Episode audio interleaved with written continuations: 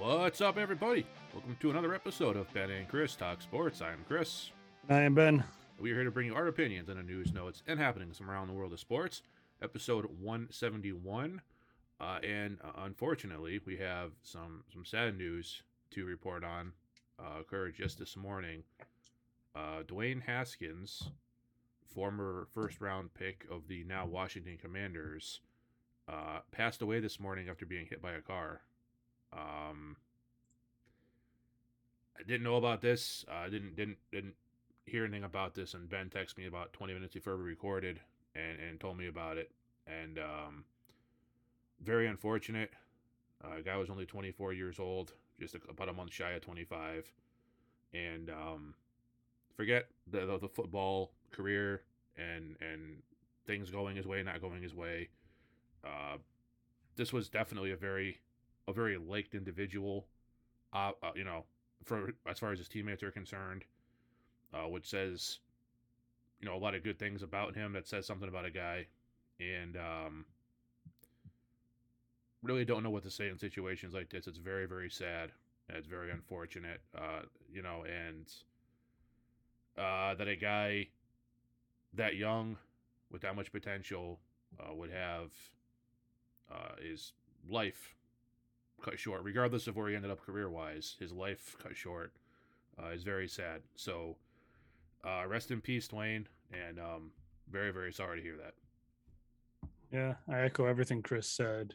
Just cut down, um, cut down young and, and unfortunate circumstances, and you hate to hear about it, you hate to see it, and uh, hopefully his family uh, can grieve in peace and, Yeah. and Yeah, remember the good times.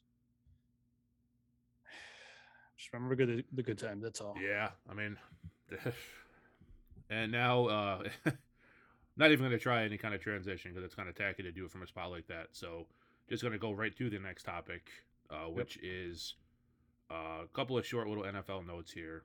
Uh, the Ravens re-signed former Walter Payton Man of the Year award winner, defensive tackle Calais Campbell, to a two-year deal.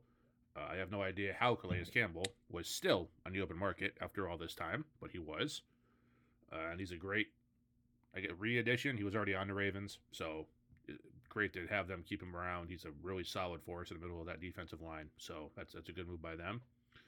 Uh, and after saying he would play for the Bills or Bengals after Tom Brady retired, uh, as the Gronk turns uh, has continued, and he will now again only play for the Bucs if he plays in 2022. So the always uh, curious mind of Rob Gronkowski continues to change its mind over and over again. Uh, but apparently he is tethered to Tom Brady for life. So if if it's either Tom Brady or a team that was in the Super Bowl or close to it. So I mean, I mean, I can't fault not- him for that one, but No. uh, it's not really news though, right?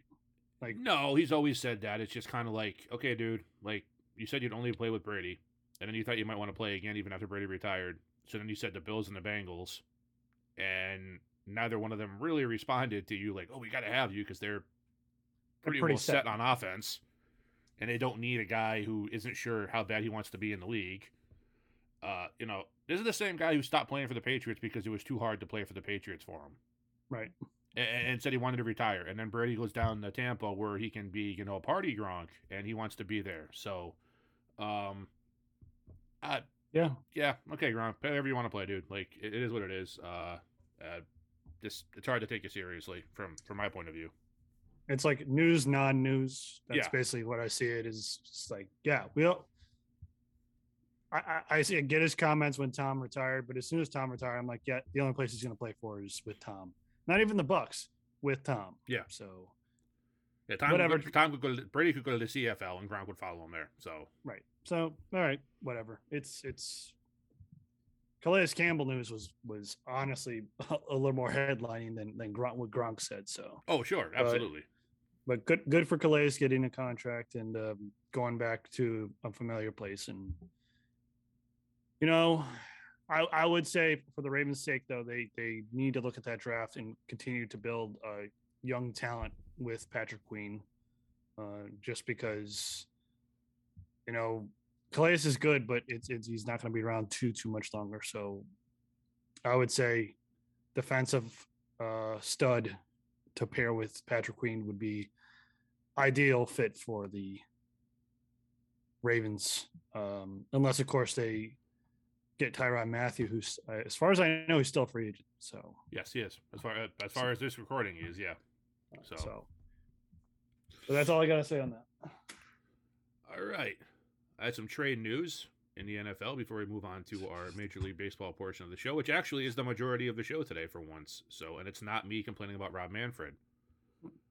Uh, so, did I tell you how much of a convoluted mess this is? This, yes, yes, okay. so, the, brace yourself, the, folks, yeah, because this okay. is we're gonna do our best. There may be some backtracking here, but we're gonna do our best to make this clear and precise as best we can. So I'm just gonna lay the whole trade out, and then we can obviously comment whatever we want to comment. But I'm gonna lay it all out first. And uh, okay, so the Saints and the Eagles made a trade a couple days ago. The Eagles will send their 16th and 19th overall picks in the first round this year, and a sixth round pick this year, uh, to the Saints for to the Eagles. Oh yeah, you're right. You're yeah, right. Right. Yeah, Sorry, to the Sorry. Saints. Um, yep. For uh, the Saints' 18th overall pick, the mm-hmm. Saints' first round pick next year, mm-hmm. their second round pick in 2024, and a third and a seventh as well this year. Now, at first glance, I looked at this and I said, that makes absolutely no sense. Uh, because obviously the Eagles aren't trying to combine and move up because they ended up falling two spots in the first round and giving up their 19th pick. So clearly, what they're trying to do, which isn't, you know, controversial or anything, a lot of teams do this, is they try to flip one pick, or in this case, a couple picks, for a multitude of picks. Yeah. Now, while this is a bit of a mess, I think this is clearly, uh, well, not clearly, it's probably about 60 40 uh, in the Eagles' favor. Yeah. Uh, because, yeah, they're giving up two first round picks this year. But what that tells me is, first of all, neither team has one guy they're locked in on. And it tells me that the Eagles don't have two guys they feel comfortable picking right now. Otherwise, they would just keep them and why bother moving? So I'm gonna get your take on it. I have I have more more on this obviously, but I don't want to just you know bring up all the points and have you be like, yeah, I was gonna say that. Uh, so I'll I'll I'll cede the floor to you, but uh, this is fairly even, and I think it makes a lot more sense than it sounds like it does at face value.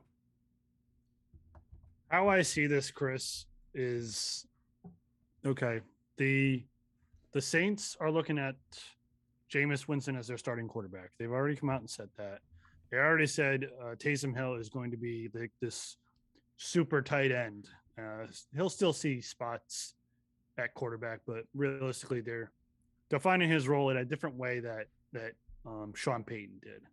I agree with what they're doing, by the way. I think what they want to do is they they want two options and they want to see what falls to them or as the draft lays out what comes to them. Because what do they have right now? They have michael thomas they have alvin kamara. Um i'm trying to think of who that kid is they have that keeps getting injured but he's a big kind of fast i can't think of his name off the top of my head but he's a wide receiver um uh, Callaway? No, although he's there too. I wasn't thinking of Callaway. I was thinking of uh God, he's been there for a couple years and he plays wide receiver. I'll pull it up. Give me one second. Bear with me, folks. Ty, uh, Tre'Quan Smith. That's who I was thinking. Okay, of. yeah, yeah, yeah. Tre'Quan, yeah. So, so, and then Adam Trautman, who I think they were uh, drafted. It was either last year or the year before. So realistically, they need some weapons for um, Jameis Winston, I think, because there's no guarantee. You should know this more than anybody. There's no guarantee Michael Thomas is going to step on the field next year. yeah. Yeah.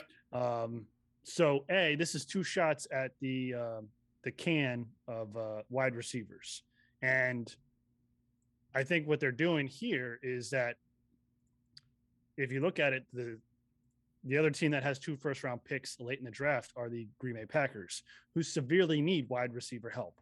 So now they're the Saints have positioned themselves with two opportunities um, in the top 20 to get at least one wide receiver, if not two, to kind of help support um, Jameis Winston and open the door to next year if they felt like the development was there to take Michael Thomas and trade him away.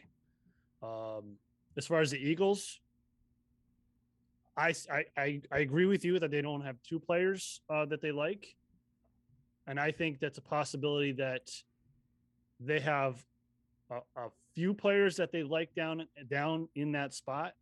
At uh, what was it, eighteen that they they um they own now? Yeah. yeah um, and whomever falls to them, they'll be happy to take because they need help at wide receiver, not tremendous help, but they need some help at wide receiver. They could use some help at offensive line. They could get younger at defensive line, but they have no glaring um, hole. And then this also pushes because you got to remember first round picks are the most high priced rookies. This does take some cap that they had to set aside for the for the to, for the draft now pushes it to next year so maybe that could eh, a financial need, albeit it could be three to four million, could be uh, part of it. Uh, there was a theory. I don't want to lay it out for you, Chris, because I already we already talked about. I have a theory from my younger brother that they're trying to move up in the next draft to get a quarterback, and I disagree with that idea and premise because I think they're just trying yeah. to build around. They're trying to build around Jalen Hurts.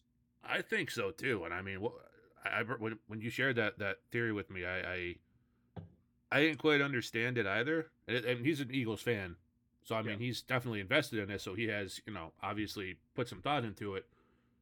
I I don't necessarily see that because was it three years ago they drafted Miles Sanders? Miles Sanders was the first round pick, wasn't he? I think he was um, I want to say he was an early second round pick. Okay, well, still, it's offense top of the draft, and then had a receiver in the first round. Uh, uh um, uh, uh, uh, Jalen Reagor two years ago, and last year DeVonta Smith, who, I mean, people have their doubts on Reagor already, but I mean, DeVonta Smith looks very, very good. And obviously, they drafted Jalen Hurts, uh, not three, uh, two years ago, so he wasn't part of the decision when they were drafting uh, three years ago when they were drafting uh, Sanders, but still they were attempting to build the offense, and that's why they brought him in, and that's why they traded Wentz. And nobody expected much from the Eagles last year, and Hurts was a huge part in getting him to the playoffs. So uh, if the Eagles are already contemplating moving on from him, I would rethink that because I don't think this kid's bad at all, and I think you know you can't already have him with one foot out the door and not give him everything he needs and then go, well, see, we knew we couldn't do it. Like, if you're not going to invest in it, like the Ravens did with Lamar Jackson, you know, changing their whole offensive scheme around to fit him, if you're not going to invest in it, you can't then turn around and say to the guy, well, you didn't, you couldn't hack it. Like, well, no, you didn't, you already had me pushed out the door before I even did anything wrong. So I think let me just get my sheet up here so I can make sure I get this right. Yeah. Um, I think you have the Eagles. Like, like I said, I don't think either team is in love with multiple people in the first round. This isn't like the last two years where it's like, okay, this guy. Obviously, there's talented players coming out, but this is kind of a less exciting draft than you've had the last two seasons. We got quarterbacks going really high, and you're starting to see a lot more on uh, the Willis kid. But even that's not the same kind of hype you got from a Burrow or a uh, uh, Trevor Lawrence. Not even close. Uh, not even the hype you got for a later first round or early second round quarterback. So, and he could end up being very good. I don't know. It's no disparity on disparity disparity on him. Uh, it's just how people are perceiving it right now before he steps on the field. But I think the Eagles aren't in love with uh, you know, two players, so they're willing to trade both of those picks. they still stay right around that same area by getting the 18th pick. Uh, and if the Saints, the Saints have some talent on that team, but let's face it, with the salary cap, they have not been able to retain a whole lot of talent in the last couple of years. So, uh, top losing Drew Brees, Yalia Michael Thomas, who knows if he steps on the field, like you said earlier. Uh, Alvin Kamara, pending legal issues, even who knows what's going to happen there. Yeah, uh, you could have this team be have a very poor record next year, despite having Jameis Winston there, who look, he did good to start last year, but he wasn't lighting the world on fire. It's not like this kid was the second coming of Patrick Mahomes. So you could easily see the Saints be a three, four, five win team next year, in which case, uh, that could easily, easily be a top 10, maybe even a top five pick for the Eagles going into 2023, which, regardless of what they who they have their eye on, if it's anybody or just wanting to potentially move up in a draft, that's just good for them because then they if Jalen Hurts ends up being the guy and there is a top defensive talent, if there's a Chase Young coming out in 2023 or or or uh, a Kyle Pitts or a Ja'Marr Chase like player, then they're right there to grab him and they can bolster that position. Or if there's nobody in that range that's going to be drafted, they can then take that pick and trade it again and get more out of it. So, and all that really has to happen for that to work out in that aspect is the Saints to not have a great year this year coming up. And I think that's more likely than not that they won't have a great year. Uh, they also get a second round pick out of it in a couple of seasons in 2024. So there's an extra second round pick, which is awesome. I mean, a lot of times players fall from the first round just because a team needs. So you could end up getting a first round caliber player there. And you get a third and a seventh this year as well. And who knows what those guys are going to turn into. It's smart from the Eagles from that perspective. They're turning a couple of picks into a lot more. And like I said, a top five pick next year with the Saints 20, 2023 first rounder could yield them a lot more in return. And for the Saints, uh, they get two first round picks this year to, you know, mid to late, you know, the later uh, part of the middle round to rebuild their roster without spending a ton in salary cap. They get some talented guys where by the time these guys' contracts are up, they're going to be able to have some cap room and wiggle room. So the Saints, for once, thinking about the future, which has not been the case salary cap wise in a long, long time, it seems. Uh, and the Eagles get, uh, you know, a potential steal if it ends up being a top five, top 10 pick. So I think it's a win win. It is kind of a convoluted mess when you look at all the numbers on uh, right in front of you at once. But I don't think it was bad for either team. And it makes a lot of sense for both teams when you really think about it. Yeah, uh, everything you said, I agree with. Um, it, it, it will be interesting though, because the the tip of this trade scale will ultimately hinge on where that Saints pick lands. Yeah, totally. I mean, I'm not saying that they're going to win the Super Bowl next year. If the Saints make the playoffs, though, now the pick, now the trade looks more kind of lopsided towards the Saints, especially if they get you know, I'll just put it out there. Maybe they um Treylon Burks uh, from Arkansas, big wide receiver. Maybe they grab him or the speedy wide receiver Chris Olave from Ohio State, and then pair him with a tackle because you got to remember they lost Terron Armstead in free yeah, agency. Yep. They got to replace him, and I think that paired with Michael Thomas's, you know, what are we going to get from him? I think that might have provoked the Saints to say, we need protection for Jameis Winston because you can't have a repeat of last year. And we need more weapons because they've seen what Taysom Hill is as starting quarterback. It's not the answer. No offense to Taysom Hill. You're not the answer. You're not a starting quarterback. So I think a lot of that kind of forced them into this uh, scenario and I think bet hedging your bets now, um, and hoping that this is Tom Brady's last year, because then the, the the Falcons have to retool in what they're doing, and Carolina. It, it's just I think the Saints are trying to say, if Tom Brady leaves, we might be able to be the driver's seat of this division. If Carolina still can't figure it out and the Falcons are basically Kyle Pitts and a bunch of guys. So it is a gamble by them. And I think with the Eagles, I think they're in a driver's seat. I really do. I think they're in a driver's seat where they can expand this offense and really just take the division over from the Cowboys, who, you know, I think I think the world is CeeDee Lamb, and I think Michael Gallup's pretty good. Um, and I know I trash and you trash Amari Cooper all the time. Let's see what a 12 a, a full season of uh, games without Amari Cooper does to that Dallas Cowboys offense. As otherwise, Eagles are looking looking down at the rest of their division, regardless if they had those two first round picks this year or the two next year.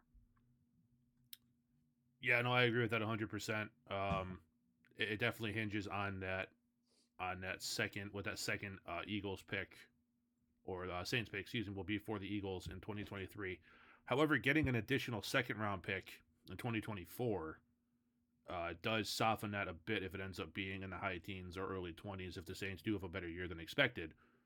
And they get three, extra, two, extra, uh, excuse me, two extra picks this year, a third this year, and seventh, and he only sent a sixth in addition to the two first. So, I, I, again, I still think the Eagles won this trade. I don't think the Saints did terrible because, like I said, they have to rebuild their roster with talent at a low, relatively in sports money terms, low cost.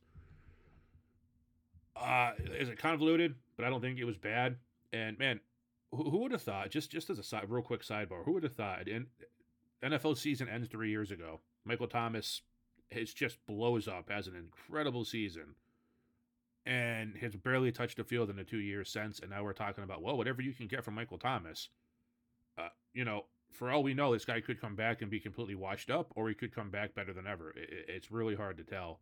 Uh, one thing's for sure: if he's healthy, Jameis Winston's going to throw to him and a lot. So we'll find right. out real quick. So um, I will never take him in the first round again. No, that's for damn sure. Because I don't know honestly, till he proves otherwise, uh, that Mike Thomas is a top five, top ten receiver anymore. I think a lot of guys have surpassed him. Uh, we'll have to see when he steps on the field. If he gets on the field this year, who knows? All right. Now, normally we start off with MLB, go to NFL. A little bit different here in episode 171. We started off with some NFL news and notes. Now we're going to go to MLB. Uh, we have our early season predictions for division mm-hmm. and wild card winners, as well as uh, MVP, Cy Young, comeback player of the year, rookie of the year, and the home run leader in each league. Uh, and uh, before we start that, mm-hmm. Uh, I asked you if a part of the new collective bargaining, bargaining agreement was a deadline on negotiations once the season started. Uh, neither one of us could really figure that out, honestly, because it's baseball and they keep most of their stuff a secret for some reason. Because, you know, why would anybody need to know that stuff? Uh, but Rafael Devers and Xander Bogaerts of the Boston Red Sox and Aaron Judge of the New York Yankees all started the season without new contract extensions. And apparently none will negotiate during the season. Nobody wants to talk during the season anymore. So I asked if that was a league mandated thing, and it appears to be a player mandate that they just don't want to talk once the season starts. I don't get it, but I'm not a player with hundreds of millions of dollars on the line. I guess the Yankees had an offer to Aaron Judge to make him the highest paid player on an annual basis in the league, uh, which he did not agree on by the deadline yesterday. So that that could be costly for a guy like Judge because Judge has had some injury issues. Mm-hmm. And if he misses most of this year, he doesn't go into next year getting a, a five year, $200 million deal. There's no way in hell. There's no way. So he could have cost himself a lot of money. He's not a spring chicken either. He's not like he's 22, 23. He's not like, uh, you know, Wander Franco, who's like, what, 20 years old. Right. Uh, this guy is almost 30 already and he's not getting a 10 year deal uh, by any kind of smart by any by any competitive team. Let's say that you might get you know some crazy deal like the the, the Rangers gave A Rod back in the day because well they weren't competitive and they just had to throw money at somebody. Uh, but no competitive teams paying him that much for that long. And you know Rafi and Xander, um, let's be honest, the Sox can only keep one of these guys. They're not signing them both to massive mega deals. They're just not. Uh, you know, um, and I'm okay with that, truthfully. Uh, if they, it appears Xander especially, which which sucks because I remember you know Xander coming up and you being high on him from the time he was signed. Signed as a very very young kid and has come up to the system and turned into a hell of a player. And you know he apparently wants to be with the top of the market with his shortstops as far as pay goes, which is a lot more than probably Mookie Betts would have gotten per year, and they weren't willing to pay Mookie, or at least not more than he wanted. Uh, there's a lot of contradicting uh, information out there as to whether or not they did make that offer, but I don't know, man. Um, it's number one, I don't understand not wanting to negotiate during the season. Uh, and, and number two, uh, it's. I think the Sox are going to keep one of these guys, and they're going to trade the other one.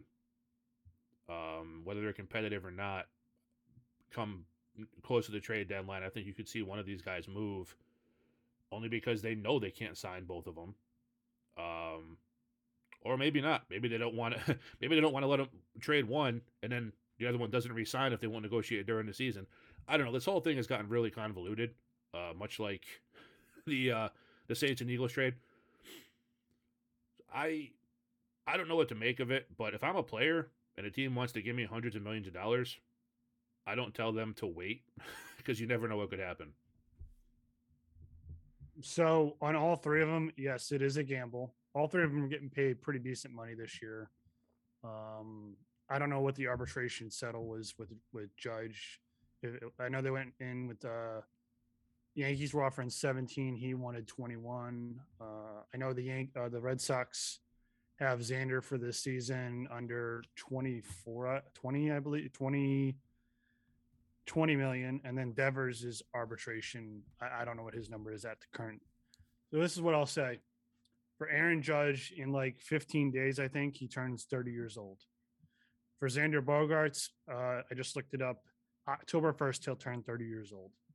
So when free agency starts, they're on the opposite side of 30. Whether you agree or disagree with me on that, that's what it is. Um, I will say Judge is going to have a harder time. I agree with you because he has injury problems and he plays a position in the outfield that I don't want to say you can replicate, but it would be easier to find the numbers uh, in other positions. Whereas Xander plays, and this is not a Yankees Red Sox thing, Xander plays a premium position. He still plays it at a high, high level.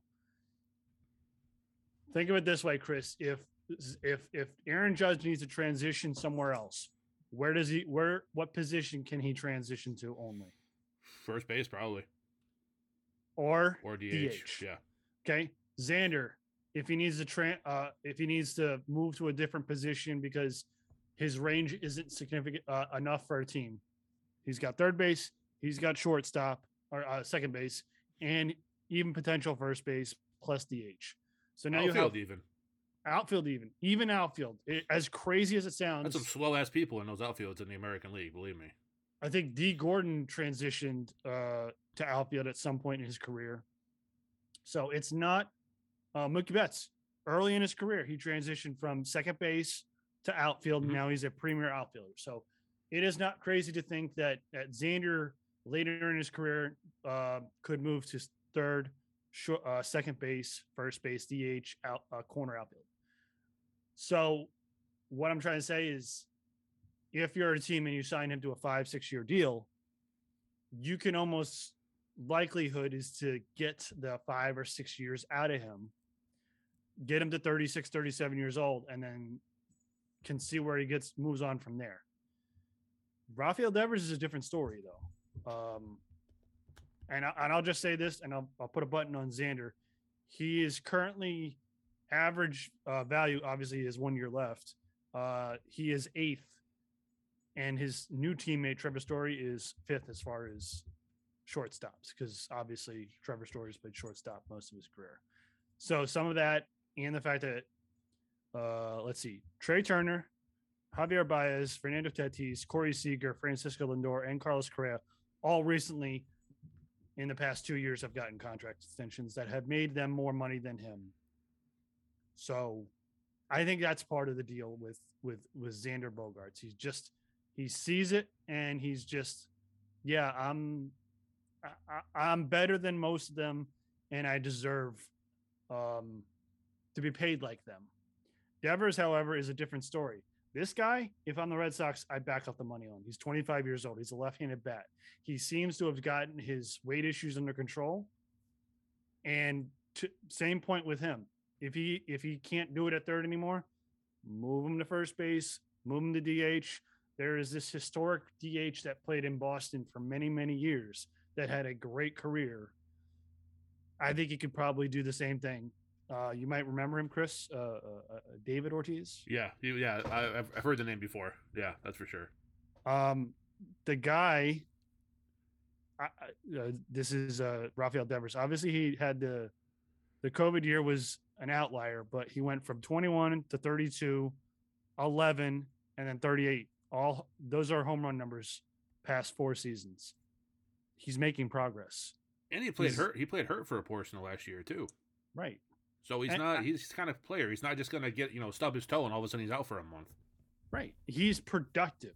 He. It, it, I bet if we, if I were to extrapolate all those numbers in the COVID year to a full season, he'd probably have thirty and hundred. Yeah. And and yeah. that's nothing to sneeze at. That's nothing to cry about. Like that's good numbers, and I could see I could see forty five and and 130 135 out of him in in a premium spot in the in the lineup I, I don't see that as not a possibility. So he's to be 26. When's he to turn 26? So he turns 26 in October. Would, if you were, Chris, if you were the front office, would you consider eight years contract for Rafael Devers? Devers, uh, yeah, I would, because I think it's, it's going to take it's going to take a long term deal for uh, somebody for his age to, yeah, I would, yeah. And then obviously the market value would have to be you know and i'll put it i'll, I'll give you the top five okay? And i think i think i know where you're going to land on this. Anthony rendon is top of the market at 35 annually. Then it's arenado at 32 and a half manny at 30 jose ramirez at 24.8 and then josh donaldson at 23 where does he land in there chris I think when you add in all the factors, I would put him right above Machado and below Arenado. I'd say he's probably third. As the team, they're going to come into negotiations on the lower end because that's what negotiations are. But I don't also don't think you insult his intelligence and come in at like 18 per. I'd yeah. say you start off offering him six at 25 annually, and you see what happens. That way, you're getting the prime of his career and he's probably going to come back with something like eight at 40, and then you negotiate from there. Because let's face it, first negotiation rounds are always way off on either end. Right. That's just how it goes. Just don't insult him. Just don't insult. Don't go under 25 because realistically, if you go under 25, he's saying, well, how much do you really value me? Right. If you know what these guys are making. You say, we're going to start here.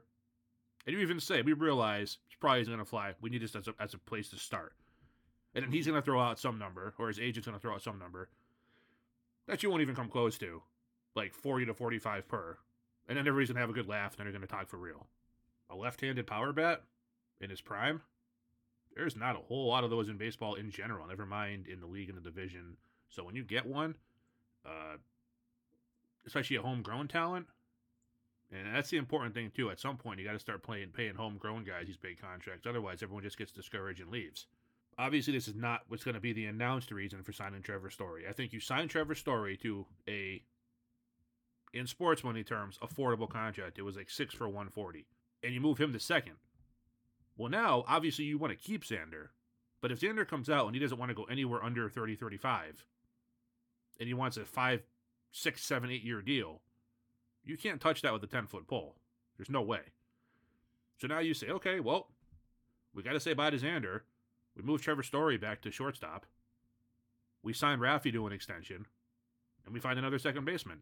Look, I love them both. They're both great players. But I mean, realistically, if you had to choose someone to pay uh, to keep around long term, this is the cold, calculated business side of, of, sports where it's you have to put the fan your fandom aside. Pay Devers, and if Bogaerts is insistent on being top of the market, then you say, hey, you know, thank you, it's been great having you, and he moves on because you could look, you could sign them both, and I couldn't blame you for signing them both, but if you're gonna sign Bogaerts at the position he plays, it's gonna need to be a shorter term deal. It's gonna need to be a five year deal max to make any sense there's not a whole lot of super athletic 36 year old shortstops out there still flying around doing what they're doing. I'm going to put this out there. Prospects are prospects, whatever you want to call them, whatever you think of them.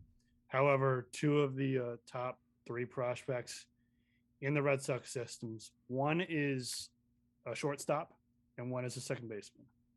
And they're getting close. They're knocking on the door. Um, Marcelo Mayer, I, I saw and, and, believe it or not, I've been paying attention a little bit more this offseason um, as spring training has rung in. But I did see some some love for Marcel Mayer this uh, this spring training, and then Nick Yorke, a second baseman. So I put that out there because logically, if you're the front office, I have these two kids. What am I going to do with them? Because either and don't be like Ben Cherington, don't be like um um, Theo Epstein a little bit with the hoarding of the more so Ben Cherington, not so much Theo, hoarding these prospects. Make a decision.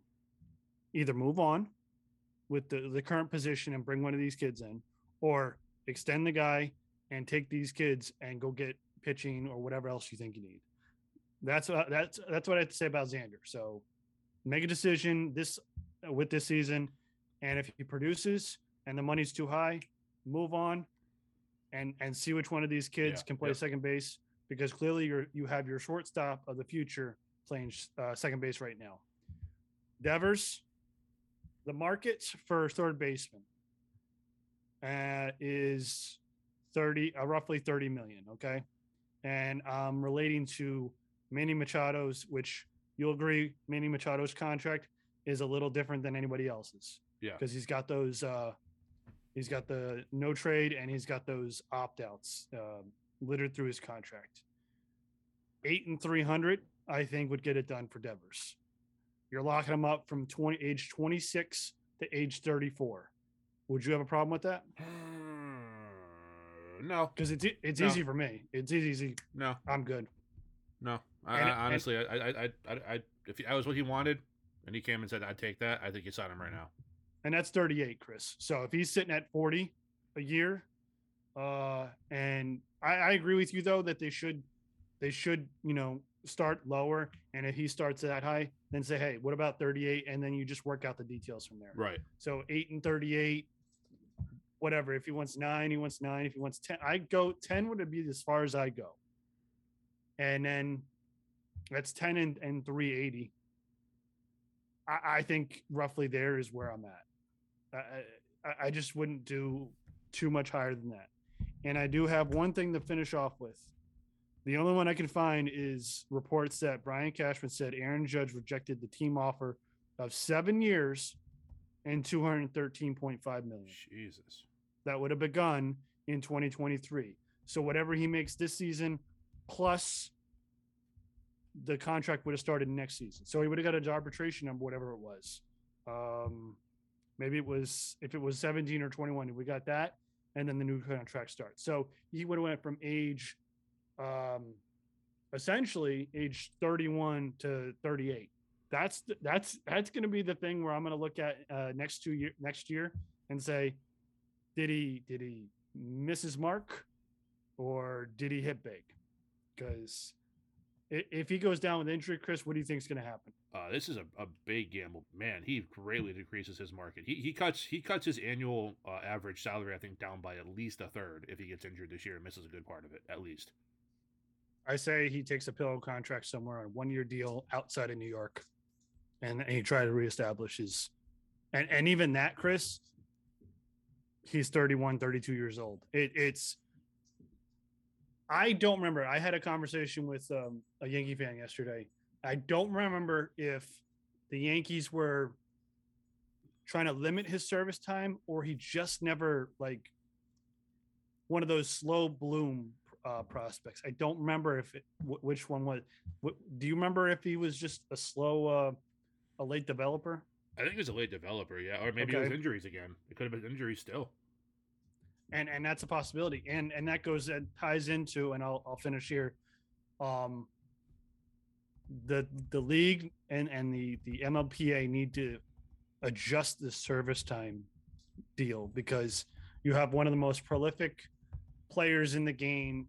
He's very uh, he, he's got an aura around him. He's very positive usually face of the yankees franchise. And he's a free agent at almost 31 years old do you do you, do you see a problem with that right? Uh-huh. Yeah, yeah. For baseball he and the player. yeah. And and i get what he's doing.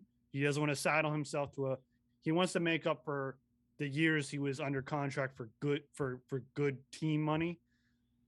I don't know if it's going to be there. And unless he has this bonker season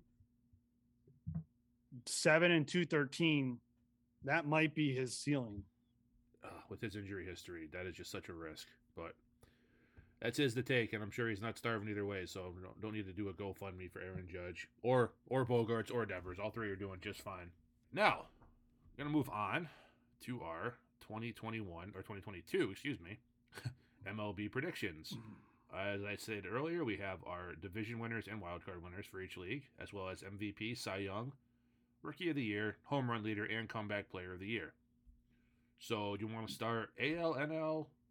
I'll start with the um AL and Okay. I'll just give you my uh winners uh for um each division and, and wild card and, and and maybe you chime in uh where you disagree. Okay. Um so for the AL I got the Red Sox, the Twins, the A's winning each division. Wild card one is the Blue Jays, wild card two is the Rangers, and wild card three is the White Sox. Any argument there? Uh, there's probably Uh, one glaring one. Yeah, I have the Blue Jays winning the East. You know? Okay. Uh, I have the Twins winning the Central as well, and I have the Mariners winning the West. Uh, my wild card teams, I also have the Rays and the White Sox, but as a surprise, I have the Angels. I have the Blue Jays, not the Rays, Chris. You have the oh, I have the Rays. Sorry, I was Yeah. looking at mine. Uh, well, you had wait, you had uh, you had Blue Jays, Ra- White Sox, the- and who? Blue Jays, White Sox, and the Rangers. Rangers, Rangers. Okay, yeah, I had um, I had Rays, White Sox, and Angels. I think Okay. they've got some sneaky pitching with the Angels. Uh, you know, Ohtani isn't going to surprise anybody. We know what he is now. We know how good Mike Trout is. He wasn't there most of the year last year. Uh, they brought in Noah Syndergaard. People might go, "Oh, who cares? Big deal. He's been injured the past two years." Yeah, but don't forget how dominant that guy was before he got injured. If he stays healthy, he could be a menace. He could be he could be a Cy Young contender. Truthfully, uh, could also be a total flop. Remains to be seen how healthy he stays. But if he is anything close to what he used to be, that puts the Angels right up there in contention for a wild card. Uh, so yeah, I, I think we agreed on one, uh, a couple wild cards. Uh, I have You don't you don't think the Rays even make the playoffs this year? no.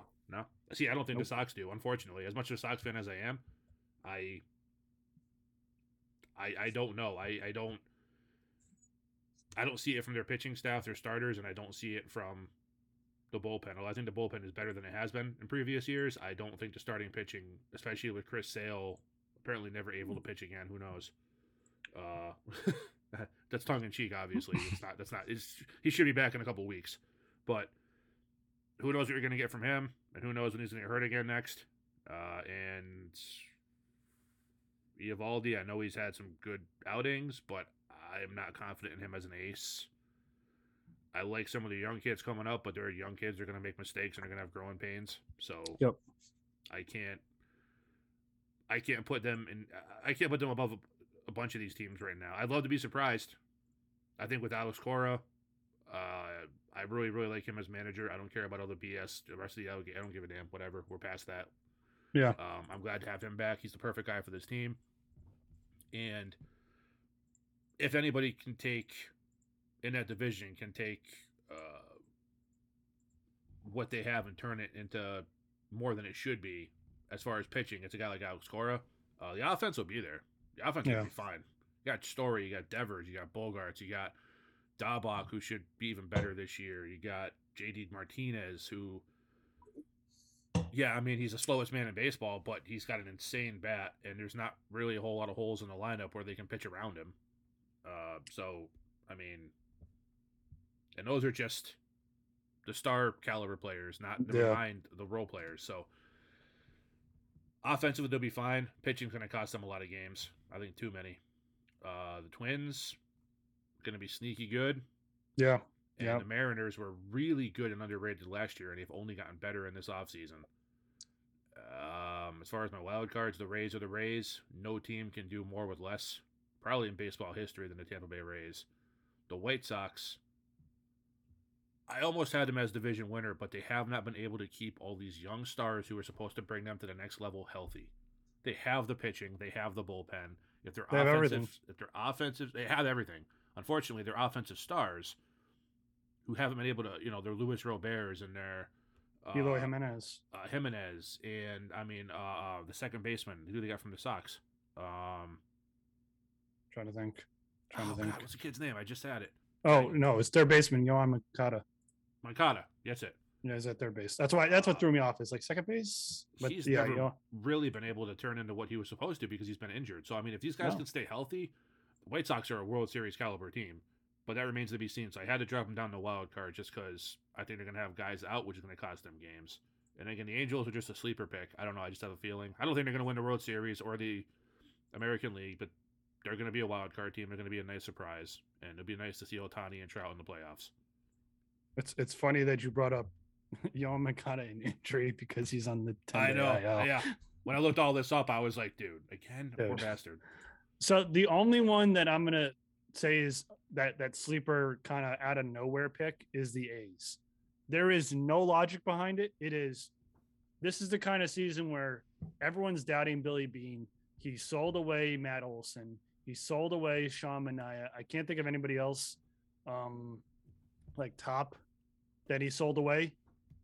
It's just one of those seasons where yeah, they're under they're underwhelming on paper and, and no one's giving them the respect. And that's kind of where sometimes the A's just, That's where Oakland wants know- to be. huh? That's where That's where- Oakland yeah. wants to be. Yeah. Yeah. Because the trade deadline, all of a sudden you see him make the moves that like the Jon Lester move that that puts him over the top and gets him into the uh the LCS. It's like that's why I picked the A's. I'm just like, this feels like that kind of season. And, and I think the Rangers, um, because I'll agree with you on everything about uh, the Red Sox, the Twins, the Blue Jays, the Red, uh, the White Sox, the Rangers. I understand if you're out there is like, do they really have enough pitching? But boy, up the middle, you got two elite up the middle guys and in, in um, Kyle Seager and uh, Semien. If they could beat, and, and we know what the Rangers offense usually like, they the summer, the ball is flying. Boy, you put enough bats on that on that field, and it can really fly and just decimate the rest of that league. I, I just think I- it may be a little bit of a stretch for the Rangers, but I think that's that's what we're looking at. I just until the Mariners prove what they can do uh, in the regular season and show me a full season of, hey, this is this is the Mariners baseball brand, and we're going to go to the playoffs. And I don't know what the Astros are going to be like without uh, Carlos. Yeah. Astros got wanna- all their number one picks for being bad all them years, and they just can't re-sign anybody. They didn't re-sign Correa. They didn't re-sign George Springer.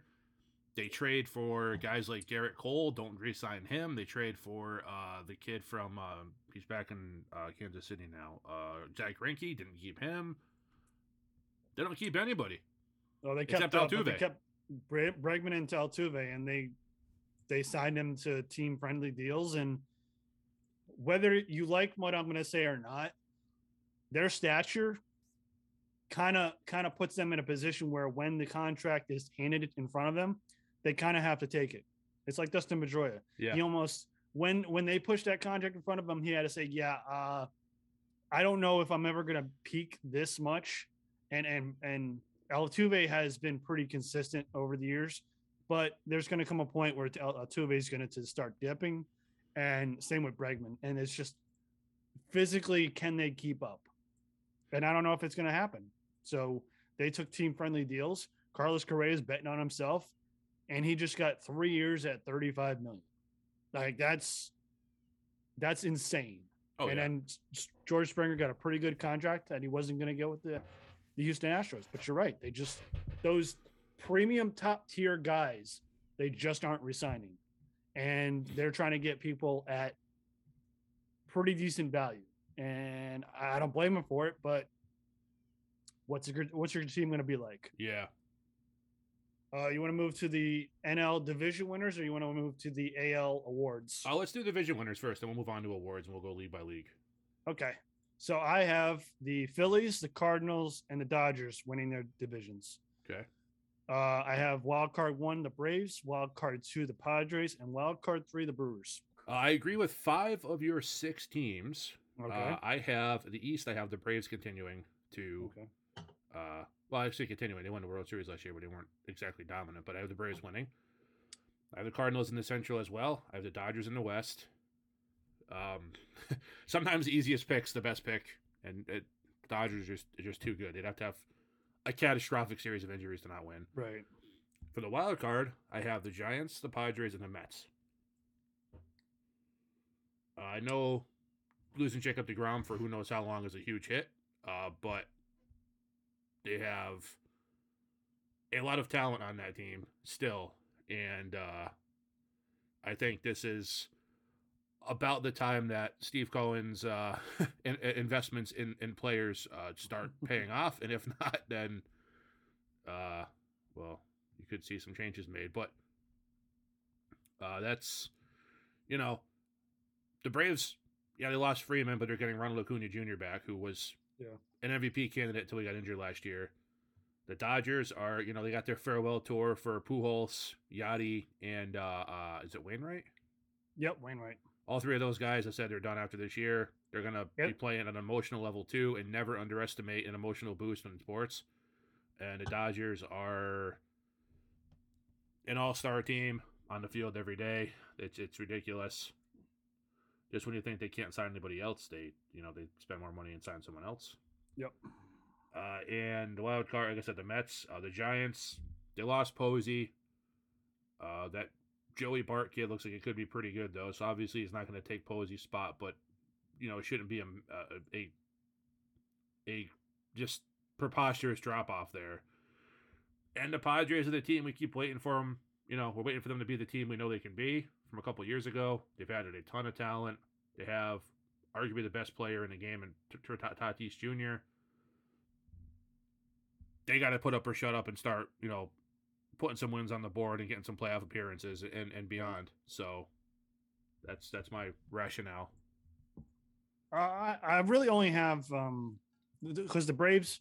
I'll add it to the Braves. They also picked up Matt Olson, so yeah, and they signed him to an extension, huge extension. So they have their first base, I think, solidified. The Cardinals, the Cardinals are sneaky, Chris, because everything you said, and the fact that they now took a, a, cornerstone franchise player from the Diamondbacks in Goldschmidt a few years ago, and now they took another cornerstone um, franchise player from another team, the Rockies, this past offseason, and now they have him playing in the corners. So this is just gonna elongate the Cardinals' way of of doing business, where they're just making sure they have premium players each and every year. So with the retirement of Yadi, Wainwright, and Pujols, and Pujols hasn't been there, you know, uh, in in quite a few years, but more specifically Wainwright and, and Yadier Molina, this is just going to extend that life of the Cardinals, where even when they have a mediocre team, they somehow figure out how to win this division. And that's more, honestly, that's more indicative of the Brewers, the Pirates, and the Reds inconsistency, and the Cubs, they had their run, but their run was short lived. Yeah, because uh, where's Where's where's um Kris Bryant? He's in Colorado. Uh, oh yeah, yeah, yep. He's in Colorado. Where's Javier Baez? Um, Cleveland? No. uh, Chicago, I think. I thought I saw him on an interview yesterday. Chicago or, and then um, Anthony Rizzo. Where's he at? Uh, He's on the Yankees. he's on Yankees. So that that core of the construct of that, you know, World Series win, World Series appearances, um, it's gone. It, it's just gone. So, but when you look at the Cardinals, they have consistency each and every year, uh, good, bad, or indifferent. They have this. We have a great foundation, and we just add on to it whenever. And when they get, uh, who is that kid they had at outfield that unfortunately passed away in an accident? uh, young prospect. He uh, was from, um, I think he was from the Dominican Republic. I can't remember his name, uh, but oh, for who? for the Cardinals, um, Oh. Cesp- uh, it wasn't Cespedes, but it was like it, it was a similar. Oh no no. and it yeah. wasn't I mean, it wasn't Cepeda either. Um, but when they have that that hot prospect like an Albert Pujols, who just becomes this generational talent, then they they really turn it up to ten, or they have a generational catcher like Yadier Molina, who just Oscar Taveras. Oscar Taveras. Thank you. Um, but when they have a player like that, they really maximize that player's years with the foundation built around it. That's why I picked the Cardinals. It's it's hard to not pick the Cardinals unless another team just you know goes out there and, and really builds a legacy of their own. Because you saw when Cincinnati had a blurb, the Pittsburgh Pirates had a blurb. You know, the the the Cubs had a little bit of a run, and then the Brewers, they they look like they're going to have their blurb right now, but it's just it's I don't know what it is, but for some reason the Cardinals it just last. Yeah. Yeah, for sure. Okay, so do you want to get into let's let's not let's save the MVP award for last. MVP Okay. Cy Youngs. So let's So go, go- Uh, let's do the home run leaders in each league. Okay, I got uh Vladdy Jr. and Kris Bryant. I have Vladdy Jr. in AL as well, and I have Pete Alonso in the National League. If Alonso's I'm gonna healthy all year, if Alonso's healthy all year, he's hitting fifty plus. At Kris Bryant in the in the the that thin air. That's Yeah. I I think that thin air, depending on what he does in Coors, is really going to depend on on whether or not he's going to be able to pit, hit for, uh, 50. I think Pete Alonso being able to play DH is going to help him though, because now that DH is, uh, pretty sure they put that rule through, right? For this year, I think. Well, they didn't say officially for good, but they said for this year. So I would have. That's to gonna- that's going to help him. But Yeah, for um, sure. you know, but Vladdy Jr. I mean, Chris, Vladdy Jr. Yeah. No, I- dude, dude, and with Vladdy Jr., I mean, like, they, they said he had issues, but he's had issues with his weight at times. And what does he do? He has a monster year last year, and instead of resting on his laurels, the dude goes out and gets absolutely shredded in the offseason.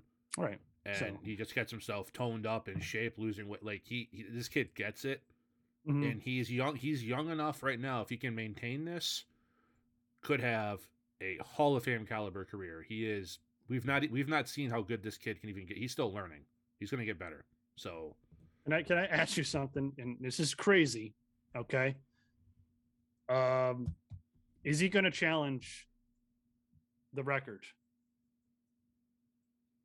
uh, That, has- do you know what you you know he what has the home run record. Yeah, the home run Yeah, record. I- yeah, Yeah, absolutely. He has the ability to.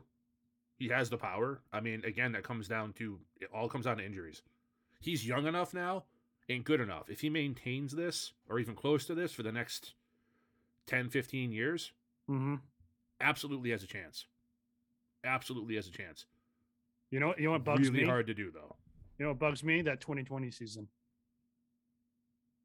where he had nine home runs because they played 60 games. Oh yeah, yeah. no. That that that's gonna bug me because he's 23 years old and he has 72 home runs. He could be at 100 already in under in three years. In three years, he could he could have been at 100 already. He had If- 48 home runs last year. He is because uh, what Albert apparently is 21 away from 700. I think I heard uh, I believe so. Uh, Something like that around there. uh Vladdy.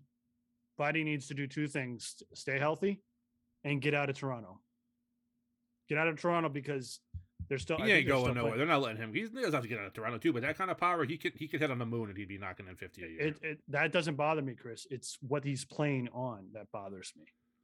Oh, I- that, that that comes back to the injury though. Yeah, absolutely. I get you. So I, I just that's why I say he needs to get out of Toronto because I think he needs to play somewhere where he's not or more uh, or be be flexible with that DH position. Hey, Eh. be flexible on taking those days. And if he was an outfielder, I'd agree with you a lot more on the whole the turf in Toronto thing. Yeah, You know, the whole turf monster getting you. But being a first baseman, I get it. a majority of time is played on the actual dirt. Okay. Uh, you know, more out, more, uh, certainly more so than an outfielder. So uh, I think that's going to help him too. Yeah, I don't want to spoil it, uh, but this isn't the last time Vladdy Jr. appears on my list. So uh, I'm going to save some of my comments for him. And I have a feeling it might not be the only time he's on your list as well, although I don't know that because we have not shared our, our lists with each other. We're seeing them for the first time now. So uh, you want to get to comeback player of the year? Yep. All right, who you got? So my one's injury, one's uh, performance. So AL is Noah Syndergaard, and Okay. NL is Cody Bellinger. Okay, we have two different players then. Uh, American League for me is Mike Trout, and comeback player of the year in the National League is Ronald Acuna Jr. Okay, Noah. Obviously, his injury uh, last year, um, and then going to the uh, Angels. I think it could be a boost for the the franchise in a whole to have a dominant pitcher for a change uh, because they just haven't had anything in the Trout era. Um, Cody Bellinger, I think his performance was subpar, and realistically, not just team wise for success, uh, but if this kid who, you know, came onto the scene in prime time and we've had the conversations about the 20 was it the 2019 World Series where mysteriously Dave Roberts benched Cody Bellinger Yeah, because he was a left-handed bat. Okay. Um, but I think if he wants to have that that life-changing contract, uh, this season he needs to start putting it together and, and really where it starts is the Dodgers need to decide where that he's going to play because there's too many times I've seen Bellinger playing center, uh, playing left field, right field, first base. It's like find the kid a home, and you might see some consistency. yeah. Because honestly, I, I I didn't like it when they did it years ago when he first came up, and I still don't like it now. Uh, so find him a home, get him healthy, and and let the kid go out and hit because he's got a damn good swing. For for such a thin frame, he generates a lot of power, and I think this kid can be really really good and top of the because he has a pretty sure he has an MVP already, right? Oh man, I don't know. Yeah, minimum he- he was a he was a top two. But candidate, sure. Um, but I think I think he's in line to have a big season, especially with um the support he has in in in um L.A. Unfortunately, he's clearly not playing first base this year because of uh Freddie Freeman. But get him some time at DH, and then I just think he's he's he's in line to have a big year. Talk about my picks in one sec. Quick sidebar. Something you said about Syndergaard. All right, so a couple Yeah. weeks ago, I had my my my fantasy uh, baseball draft. It's a keeper league, whole nine yards. I've talked about it before. Mhm. Salary cap, and uh, I I had kept a couple pitchers going into it. Like I had I had Tanner Hook for the Red Sox or Hauk, however you say it. I don't know. I think it's Hauk. I think it's Hauk. Uh, I, I I'm really high on that kid. I got him last year real cheap. Got to keep him Mhm. this year cheap. Uh, and the best pitchers available. Uh, there's a lot of really good ones available because it was the year after, but he kept them pretty much. So I had Giolito originally, and I released him. So everyone kept trying to get him from me last year. Everyone. So I went into this saying, I won. I joined the league, had a couple of decent years, didn't win anything, and then I won the championship three out of four years. And I always pitching was always my foundation because it's really hard to find a dominant arm midway through the season. But you can find someone with a hot bat and kind of ride the streak if you pay attention to the trends and everything. Yep. So I went back to that. I'm like, most of my tap is going towards pitching. Yep. You know, I had like Altuve didn't have a great 2020, so he was relatively cheap one in last year's draft. Somebody traded, I think, I think it was in a Mike Trout deal. I traded Mike Trout last year, right before he got injured, to somebody, and Altuve came back. So I got Altuve dirt cheap. So I'm like, all right, my offense will be built around those guys. I got Salvador Perez. He's the mo- most uh, expensive offensive guy I got. I first 10, 12, 15 picks come up. I didn't I didn't even I didn't even bid. Uh Gerrit Cole comes up, I bid probably 25 or 30 and he got up to like 51. And a cap now that's 275. 51 for one pitcher. And uh so I was like I didn't get him. I got to get the next two. So I ended up getting Bieber and Giolito with uh, uh, three consecutive picks. I got Bieber and then I got Sal Perez and then I got Giolito and I got Giolito for less than I had him for last year. So I ended up getting him for an extra year at, at, at less. And then like four picks later, Noah Syndergaard comes up. Dude, nobody wanted him. Wow. I got him dirt cheap. I think I paid 44 for uh for Bieber and then 42 for um Giolito. And I paid like seven for Noah Syndergaard. And if he goes out and kills it this year, I get him for seven going into next year. There you go. There you go. I my oh it was it's insane. That's why even though I lost some pitchers to trades before the season Yeah. actually started, uh I was like, you know what? I'm really not that worried. I'd like to have those guys I lost, but my starting pitching is very very good. So, uh, a quick sidebar right there. Uh, yeah, I mean, I'm you know Mike Trout is Mike Trout. As long as he's healthy, he's going to be a top three player, five player in the entire game. Um, he's not injury prone, so hopefully he can just bounce back from this and have another great season for the Angels' sake. Had a great start to last year before he got that injury that he just could not shake and get back on the field. So that one that one was actually relatively easy for me. And Acuna Jr. was an NL MVP candidate last season before he tore his ACL. Uh, and he's real young still. He's 23, 24, I think, somewhere around there. Not much older than that if he is. And um, again, I don't think injury prone. So providing he can bounce back from that, you see guys a lot of times no injuries to tear an ACL, they come back and they're fine. So no reason to think this kid won't bounce back and have an incredible year and help the Braves, you know, in their attempt to repeat. So, uh, rookie of the year. Okay. So the comment you made earlier is going to um, kind of be null and void. You, you mentioned Bobby Dalbec earlier about being in the lineup and helping that uh, Red Sox lineup in offense. Rookie of the year is Triston Casas for the Boston Red Sox first baseman, Okay. left-handed bat. Uh, I was doing some reading because honestly, you know, we we talked about this. I've been I waned a little bit on baseball, but I tried to.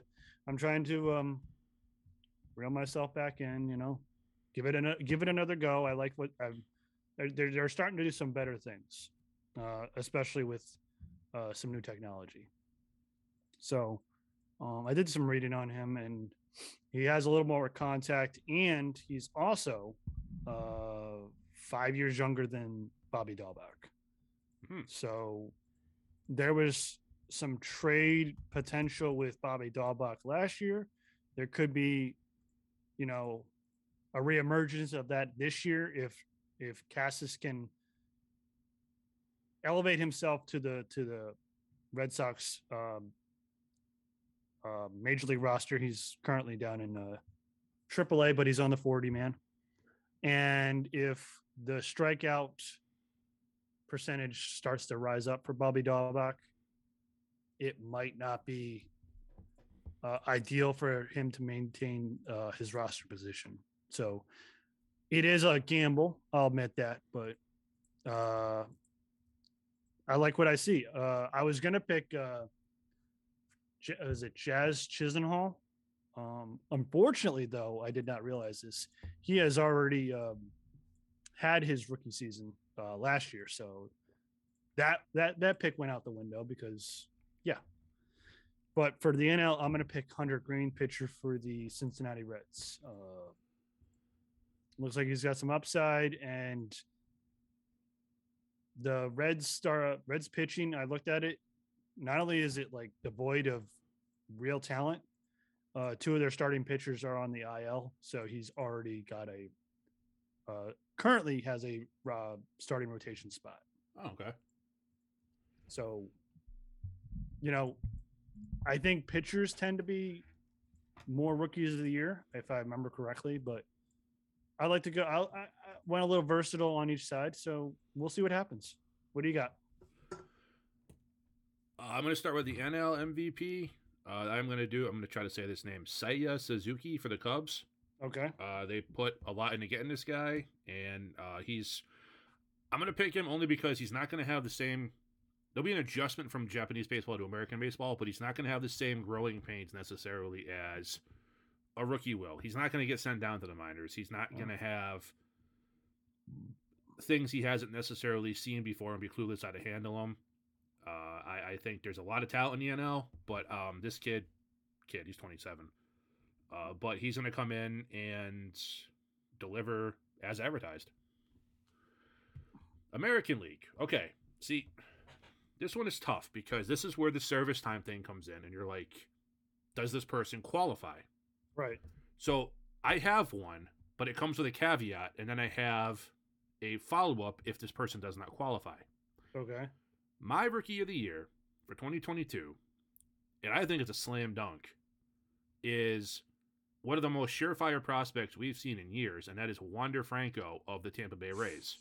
So I see what your I see what your issue is. However, I got I got a box of 2022 top cards, uh, Topps baseball the other day, and Wander Franco was in there, and I got a rookie card of his. Yeah. And everywhere I look, it says Wander Franco was a 2022 rookie. He didn't have enough games last year to qualify as a rookie last season. So my my my dilemma here is how is he going to be classified? Because Randy Arozarena was technically in a rookie of the year discussion last year, even though 2020 he was considered a rookie because of service time and he only played 60 games in 2020. So it gets really confusing. Uh, but I mean, this kid has it all. He's he he proved last year he can go at a major league level. He's only going to get better after an off season of, of of more practice and and learning and coming in knowing his position on the team. He already got an extension. They're already all in on the kid if he's actually classified as a rookie, it's a home run, Wander Franco. If he isn't, I'm gonna pick Bobby Witt Jr. from the uh, the um, Royals. I, I pulled it up, um, and I'm trying to look up um, Rosarini too. So I have a I have a definition here. Um, for pitchers, it's 50 innings pitched and for batters it's 130 at bats to be classified as a rookie. Uh, uh 48 45 days total on the major league roster prior to like it's a lot of convoluted like yeah. not convoluted but it's like it's like what what is going to decide? Because um you said last year uh randy was um classified as a rookie? I i heard see i heard both ways. I heard he was a rookie in 2020, and I heard he was a rookie last year. So he could have been, because at the end of 2020, he had a total at bats in the regular season. Remember, this is regular season. He had a total at bats of 84. Um, and games played, I don't know if that matters, but it's like uh, uh, 40, 42. So by this classification, I think he didn't classify as a rookie until 2021, even though okay. he played in St. Louis and in 2019 and in 2020 he played with the um, the Rays. So I'm looking at Wander Franco, and Wander Franco had uh, 281 at bats last year for the Tampa Bay Rays. So he might have been considered a rookie last year. So I don't know. Uh, I think we can give you the caveat of I think I think it's fair to give you the caveat until we get a clear answer on Wander Franco's uh, status as uh, a rookie. Because everywhere I looked last year, everywhere I looked last year, or for excuse me, this year for for like uh, top prospects or what other people thought and why. Because I like to I like to look around and be like, okay, what am I, am I missing something here? Uh, before I put this list together for myself, uh, you know, nobody had Franco on there. But then you know it's it's you know you just read off uh, you know innings pitched or or at bats depending whether you're pitcher or catcher and other different caveats. I was always to believe it was according to games played. So there's another discrepancy there as to well what actually is it. So yeah, if if Franco is classified as a rookie, I go Franco. If not, I'm gonna go Bobby Witt Jr. I didn't know how else to do it, um, because obviously if Franco is, then my Bobby Witt Jr. pick is is you know null and void, and if he's not, then Franco would be null and void. So I really didn't know where to go with that. And it's funny because I'm looking up uh, is Wander Franco rookie in 2022, and all that comes up is pretty much Wander Franco rookie cards. Yeah. So it's like uh something's telling me that he might be, but I think if we go by the clock, I think if um if we go by the rules, I think he's going to be uh considered a uh, second year player. But if he is at some point, if we find out this information, um, then I'm I'm guessing that um he'll be considered a a um rookie, but I, I don't know. I don't know how else to put it because if you if you look at it, top L my, my book a magazine I'm looking at top MLB prospects, Bobby Witt Jr. is number two, and you would think that Wander Franco would be there, but yeah, he's not. Number one is Julio Rodriguez of the Mariners, and I don't see. Don't Bobby see Franco anywhere on the list. I don't see Wander Franco anywhere. No. And then if I go to the Rays farm system, I'm sure I'm not going to see. Uh, I'm not going to see him there either. Um, so I'm going to say the likelihood it's going to be, yeah, because the top 10 prospects for the Rays right now, uh, Shane Baz, the relief pitcher, is number one. And so we'll, we'll lean towards Bobby Witt Jr. until we can get clarification. Yeah. But um, I will grant you, since we've already, so we're starting it right here. I'll grant you if Bobby Witt is it, then then you'll get the check mark for the win. All right. And who, who would you have again? I want to make sure for, I document these. So for AL, yep, Tristan Triston Casas. Casas, okay. And then Hunter Greene for the NL is with Cincinnati. Hunter Greene.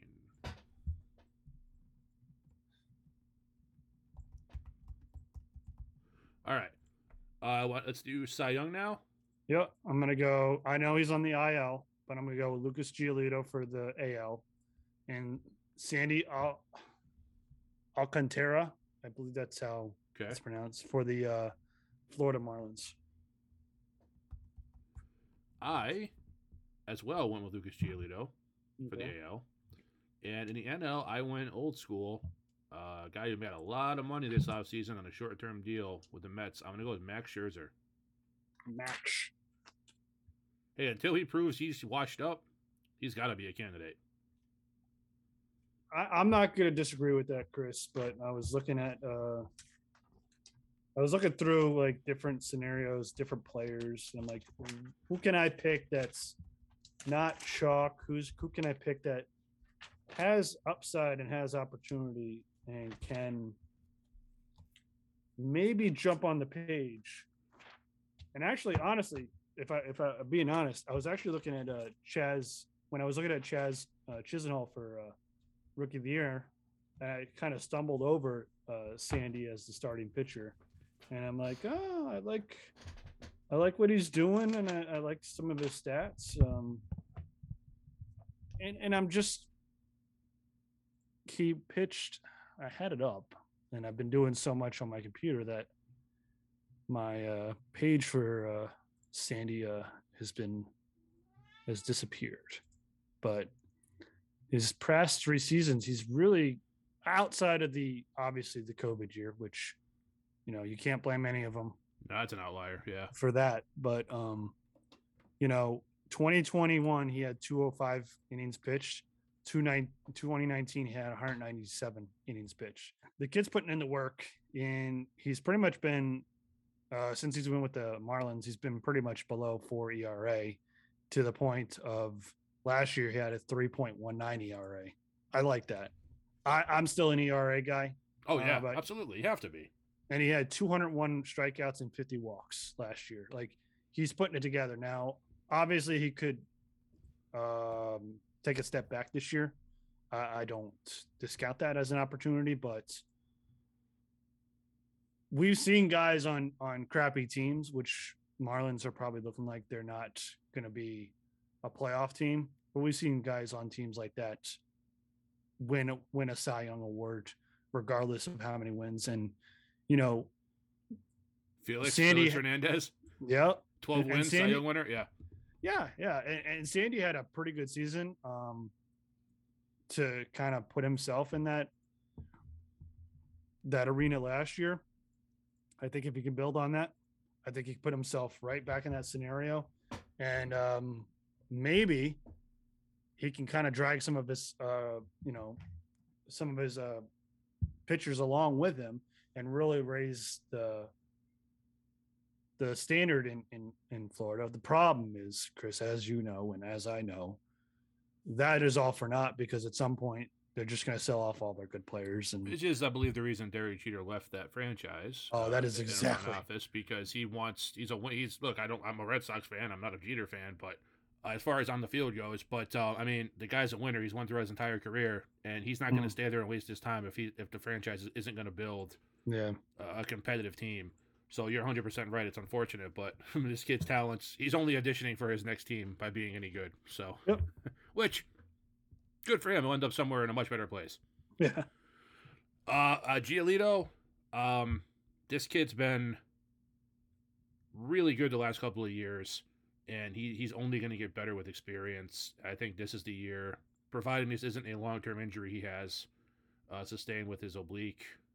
Uh, supposedly, it's just going to be two starts, and then he'll be back. If it is not a long term thing, he comes back and has the kind of season he's capable of, going to put it all together. Great ERA, great whip, strikeout numbers per to innings pitched is always great.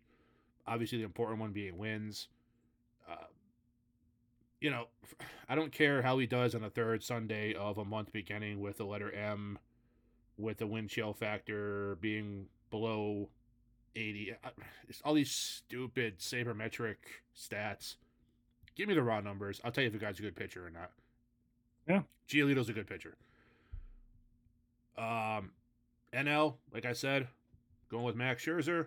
Uh, uh, until he proves he's done, I'm not going to think he's done. The guy still has it. He can not only throw hard, but he can also throw pitches with a lot of movement. He's not just a thrower; he's a legit pitcher. Obviously, he's won Cy Youngs before, and uh, probably uh, if not if not the highest, one of the highest per an annual basis uh, salary wise in the league with that 45 million a year he signed with the Mets. Uh, but he's gonna he's gonna give them their money's worth, and he's gonna he could be a 20 game winner definitely on that team. So, all right, on to the big one now. Well, the big one for the hitters, the MVP award. well, not necessarily hitters. I mean, you could have a pitcher win, Could I mean you could, but I mean it's not highly likely. Though. no. So I went. um So we're going to disagree on AL. Uh, you kind of, kind of, kind of disclosed your pick a little bit for AL, and uh, I didn't pick him. So NL is Juan Soto of the Washington Nationals, and AL is Kyle Seager of the Texas Rangers.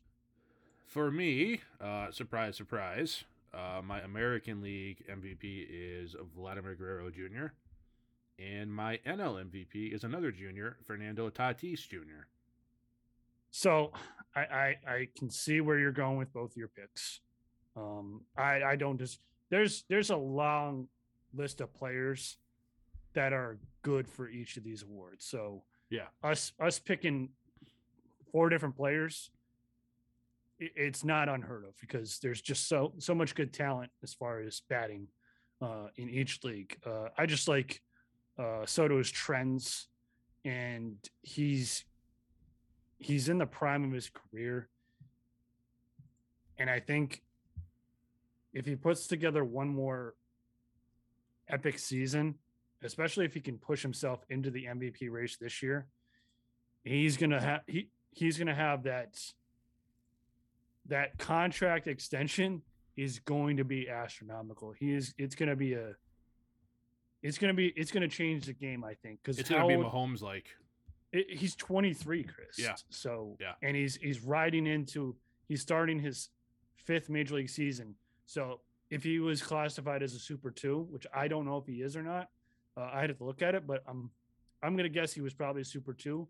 He's already on his third year of arbitration, um, unless of course the owners do some shenanigans with that COVID year, which I wouldn't put it past them. Um, he's probably gonna go and get a 10 year deal at 400, 500 million, and, and I wouldn't shock. It would not shock me. Uh, and oh, if he does Se- ten, it's, it's ten. It's at least five. Yeah, yeah, yeah. He's gonna he's gonna surpass Trout's numbers. Yeah, and then uh, Kyle Seager, I think, I think he's gonna see the the benefits of playing in Texas, uh, especially with Semien paired up with Semien. It, it, the, the ball's gonna fly out of that ballpark, and and he's gonna see monster numbers. Uh, the only reason why I didn't pick him for home run over uh, Vladdy is because well, Vladdy Vladdy just has straight power that's just mind numbing, and I I just like his power numbers better. But Kyle Seager, I think, can produce RBIs that you're looking for, doubles, home runs, get on base. He's got the package. He might even yeah. steal. He might even steal a little bit and and just not carry that uh, Texas offense. But between him and Semien, it's just it's going to be bananas down there in Texas. Yeah, Seager's definitely a good pick. Uh, I went Vlad Jr. for all the reasons I mentioned earlier. Uh, this kid gets it.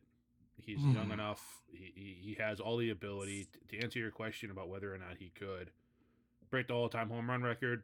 He's got the talent. If he gets if if he maintains the health, totally mm-hmm. has a shot at it.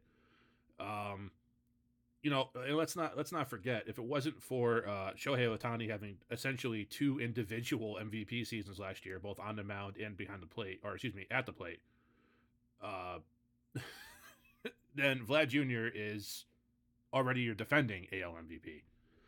Uh, I, Shohei is incredible. I just have a hard time believing any player can repeat what he did last year. So, well, I think he's a quality player. I don't think it'll be a duplicate of last year, and Vlad Jr. will be able to uh, swoop in there and and take his first MVP award. And uh, as far as the NL MVP with Fernando Tatis Jr. goes, I almost had Juan Soto. Mm-hmm. I think the difference is, look, like when A Rod was winning AL MVPs for um, when he was with the Rangers, even though the Rangers were a terrible team when A Rod was on them, uh, they still there wasn't anybody else at his level that helped there wasn't anybody else at his level they could say, okay, well, this guy has the same numbers and he's on a competitive team. Soto is going to have crazy numbers because Soto is just insanely good. He's a generational talent. So is Tatis Jr. And Tatis Jr. is on a team that's going to win and compete. Soto is not. So I think that overwhelming, hey, these guys are both talented, but Tatis Jr. actually is contributing his team winning games as opposed to Soto having great numbers, but the rest of the team is just a, a, a shit show, uh, is going to weigh in on Tatis Jr. winning over Soto. That's just my my personal opinion. But again, like you said, numerous picks could be made for any of these, and they'd all be valid. We have no idea yet. There's been one or two games in the book for each team at this point, mm-hmm. and this is all our best guess based on what we know. We're going to revisit this in a couple of months, and uh, that's why I wanted to get yours down. I'm going to put them all in a spreadsheet, and we're going to see where we stand, much like the NFL. And hey, do you want to change? Do you want to do something different? Mm-hmm. And we'll see where we stand. I bet you anything, at least a few of these for each of us are different based on what we've seen so far. Anything else? Or are you good? Uh, the only thing is, um, in we're we're almost well, we're about five six months away from hitting uh, the third year mark and how much golf have we talked about? uh, Zero, right? I think this would be the first. Uh, I, and I bring that up because I'll tell you what, the this is the only time in the past three years I paid attention, and that's because Tiger Woods is actually in the Masters playing. Um, I, that's just an interesting point about what one player can do to grab attention. Yeah. Because in any other sport, I've never, I don't think I've had that kind of, a player's had that kind of gravitas where he can just pull attention where no attention has been. Because honestly, without Tiger, I give no cares about No, had, golf. had heard anything about golf, and then Tiger's back. It's like, oh hey, by the way, how's he doing? Is he actually going to make the, make the cut? Uh, he made the cut for Did the he? weekend. Okay. He's currently uh, in the round he's in. Right, today's round he is plus two, overall plus three. He's currently tied thirty third, Okay. uh, and the leader is negative minus eight, and he hasn't teed off yet. So, Probably not making a comeback, but I guess you never know. well, you never know, Chris. You know, we might not see the old red shirt on Sunday. Uh, and if you don't know what that means, that means Tigers Tigers leading, and when he throws that red shirt on, Good more night. often than not, he's he's, he's yeah, getting the W. Yeah. Um, but all I'll say is Tiger is Tiger, and I even consider throwing the throwing the Masters on with uh, when he teed off, but unfortunately we're uh, we're we're trying to podcast, but um, I might throw it on for a little bit after we get done, and I I don't know what Chris, but it's it's Tiger. That's Yeah. all I can No, say. It- it's Tiger Woods, and Certain polarizing people in certain sports that just make it more entertaining, and, and he's one of them in golf. That's for sure. but is there any? But I don't well, he's the one in golf. Right, no. not one of them. No, but I would say, is there anybody else in sports history that you would just say, walk, never have interest in the sport, and then turn it on? It- I, Um, I think it's just Tiger, now in my opinion. probably not only because you have access to anything you want at your fingertips. Right. I'd say back in the days, uh, you probably had some guys like that. You probably had that with guys like Bo Jackson. Uh, you know, your two sport players like Deion Sanders. Um, obviously not to the extent of they didn't have the uh, success in in both sports like that Tiger Woods had, obviously, Or the dominance. or the dominance. Um, I mean, obviously, Deion was dominant in football, but I mean, um, I mean, maybe a Michael Jordan. If you had, if you had never, if you weren't a basketball fan, you kept hearing about this Jordan guy, you might turn it on to see. But I mean, I know what you mean. And to this level, like a sport that wasn't really considered. I know it's mainstream, but it's not one of the big four. Uh, he's gra- he's grabbing the attention of someone who doesn't uh, follow yeah, the sport at, at all. all. That's Yeah. my point. It's Yeah. No, I, I, don't really follow think of golf. It's it's just interesting. That's all I'll say. It's interesting that a guy like that, especially when he hasn't played, and I think the bigger factor is he hasn't played in over. I think it's almost a year after Yeah. his, uh, since his accident. This is his first tournament back, Uh huh. and it's and it's the Masters. I think that's just just so much around that. It just makes it intriguing.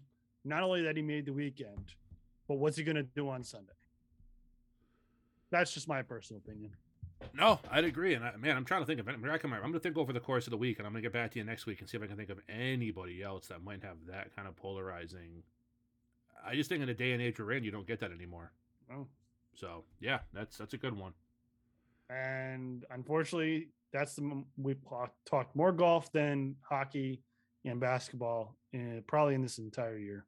Uh, I mean, if the other two sports give us something to talk about besides how crazy their athletes are being, or they can't get over the border because of COVID restrictions, we would talk about it. But That's they true. haven't. So, if you're a hockey or basketball fan and you have a topic you want us to cover, by all means, please reach out and let us know. But um, you know, we're uh, we're gonna keep going the way we're going if you don't. So uh, that that's that's just how it is, unfortunately, for both you NHL fans out there.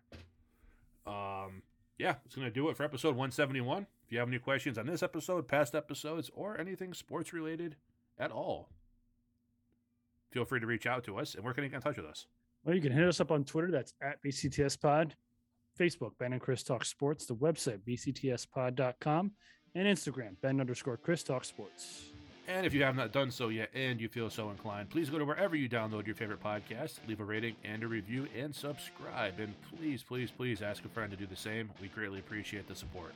For Ben, I am Chris. Please stay safe, stay healthy. We will see you right back here next Saturday. Thank you.